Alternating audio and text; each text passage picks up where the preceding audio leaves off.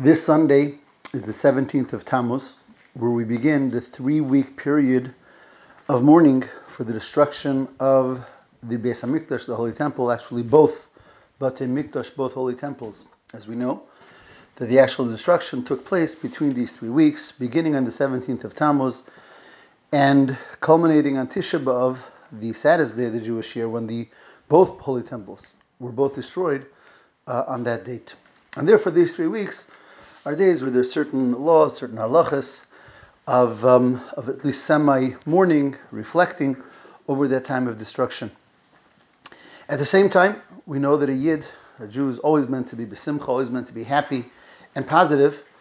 And it's in these days that we reflect on Hashem's great love for us specifically, and that anything negative that was done and that happened and that happens ultimately is only there for a greater good, as a loving parent would only do for a child, and will be totally and fully transformed into happiness, into redemption with the coming of Mashiach.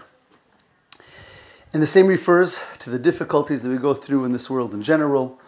Um, even this morning, as I record these words, our minds and hearts are all with the with our brothers and sisters who are still missing, so many of them in the tragic events in Florida and we're broken. And at the same time, we attempt and we try and we focus on the fact that every ne- everything negative must be for a good reason and must be transformed for goodness. It's no accident that the Shabbos, right before the three weeks, tomorrow we read the Torah portion of Balak. If there's any Torah portion that carries the idea of transformation, of the negative to the positive, it's this entire Torah portion.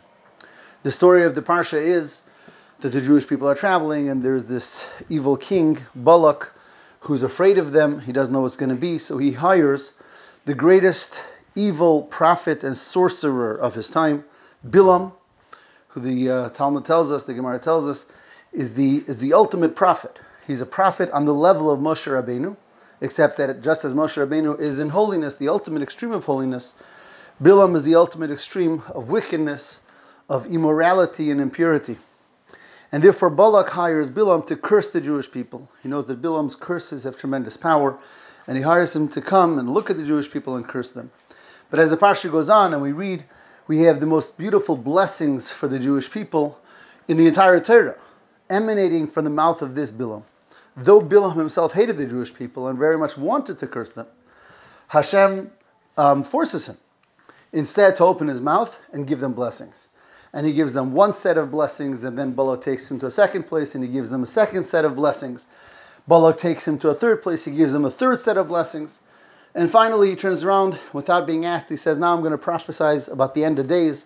And we have the most beautiful and powerful blessings and prophecies about the coming of Mashiach coming from this negative prophet, Bilam. So the idea of, as the Pasuk says, Vayafech Hashem alikecha saklola lebracha. That Hashem transformed the curses into blessings. The one who was meant to curse and transformed him into one who brings us great blessing is really the message, the theme of this week's parsha. And as I said, it's not a coincidence that this is the parsha that precedes that three week period of time, the three week of mourning, the three weeks where on the one hand, there's so much negativity and so much things that could make us upset and sad and angry and depressed. And yet comes the Torah and tells us to remember that Hashem loves us and that every curse can be and will be transformed into a great blessing, the blessings of a loving father to his children. So let's just zoom in to one of the beautiful ideas and blessings and prophecies of this week's parsha that Bilam says. And as I said, Bilam prophesies in the parsha four times, uh, three times at the request of Balak and then once on his own. In the second set of prophecies, he says, There's no magicians, there's no sorcerers amongst the Jewish people. Um, in that time, it will be said to Yaakov in Israel, Ma po keil, what does Hashem done, or what does Hashem do? What does that mean when Bilam says, in the time, ka'es, and this time, and that time? it will be said to Yaakov and Yisrael, to the Jewish people, what did Hashem do? And Rashi, in his commentary, brings two explanations. The first explanation he says, Rashi says, that there will come a time when the chiba, the love for Hashem, of Hashem for his people, will be revealed to everyone.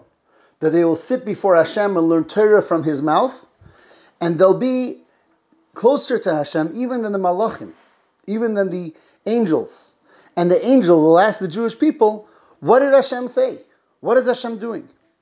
And Rashi brings the pasuk from the Navi, V'hayu einecha royois There will come a time that our eyes will, will see our master, will see our teacher, will see, will see Hashem himself, and will learn Torah directly from him.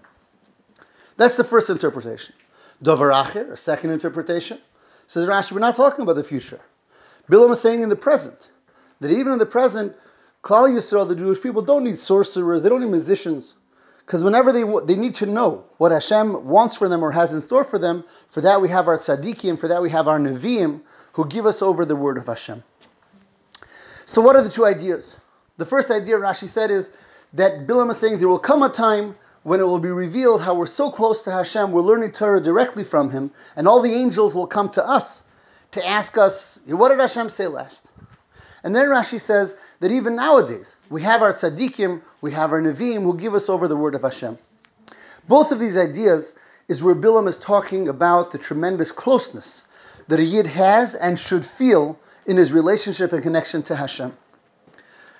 The, let me work backwards. The second idea Rashi said is even nowadays, even in times of darkness, even in times of difficulty, even in times of exile, we have our tzaddikim.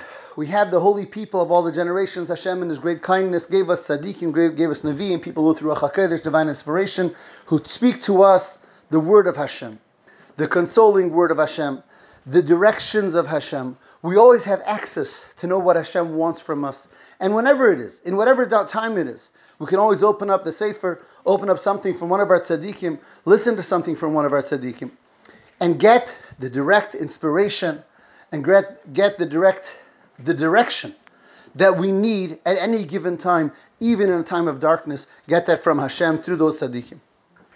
But Rashi perceives that with this first explanation and says there will come a time when, in a revealed way, we will learn Torah from Hashem Himself, and that's in the time of Mashiach.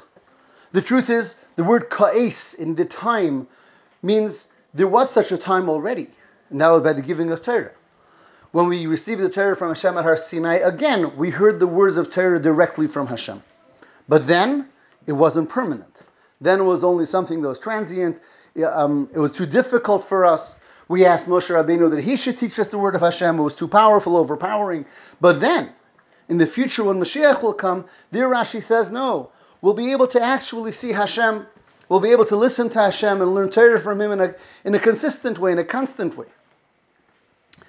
But one might ask, so that's the future. That's in a long time. How does that relate, how does that affect us today? Or why was Bilam saying that that then he couldn't give the Jewish people curses? Because in a long time in the future, the Jews will learn Torah from Hashem directly. And Rashi answers that by saying the word that in that time it will be revealed how we're learning Torah directly from Hashem. What Rashi is telling us is that really that's the way that's happening now as well. When a person learns Torah, when a person is able to open up a sefer, learn some Chumash, or learn some Mishnayos, or Gemara, or Tanya, or any part of Torah, at those moments himself, Hashem is sitting and learning Torah with the person. The pasuk says in Tehillim, David HaMelech says, Tan l'shoini imrasecha. Let my tongue answer after your words. Say Chazal that when a Yid learns Torah, even though the Yid, even though the person thinks they're sitting themselves in the room, Hakadosh Baruch Hu Yoshe.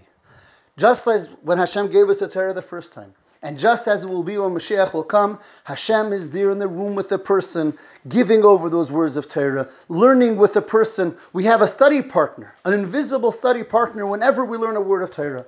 Hashem is there saying those words to us.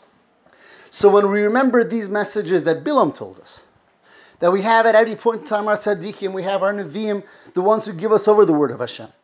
And even more so when we're sitting and when we learn some Torah, we're not doing it alone. But Hashem Himself is envelop, enveloping us and teaching us and talking with us with these ideas that we reflect upon, we're able to go through even times of tremendous difficulty and recognize that we're always in the embrace of Hashem and hope and daven that very soon all of those difficulties should be fully transformed in the most revealed way to blessings for every person individually, for Klal Yisrael collectively, with the coming of Mashiach Tzidkenu, may it be speedily in our time. Have a wonderful Shabbos.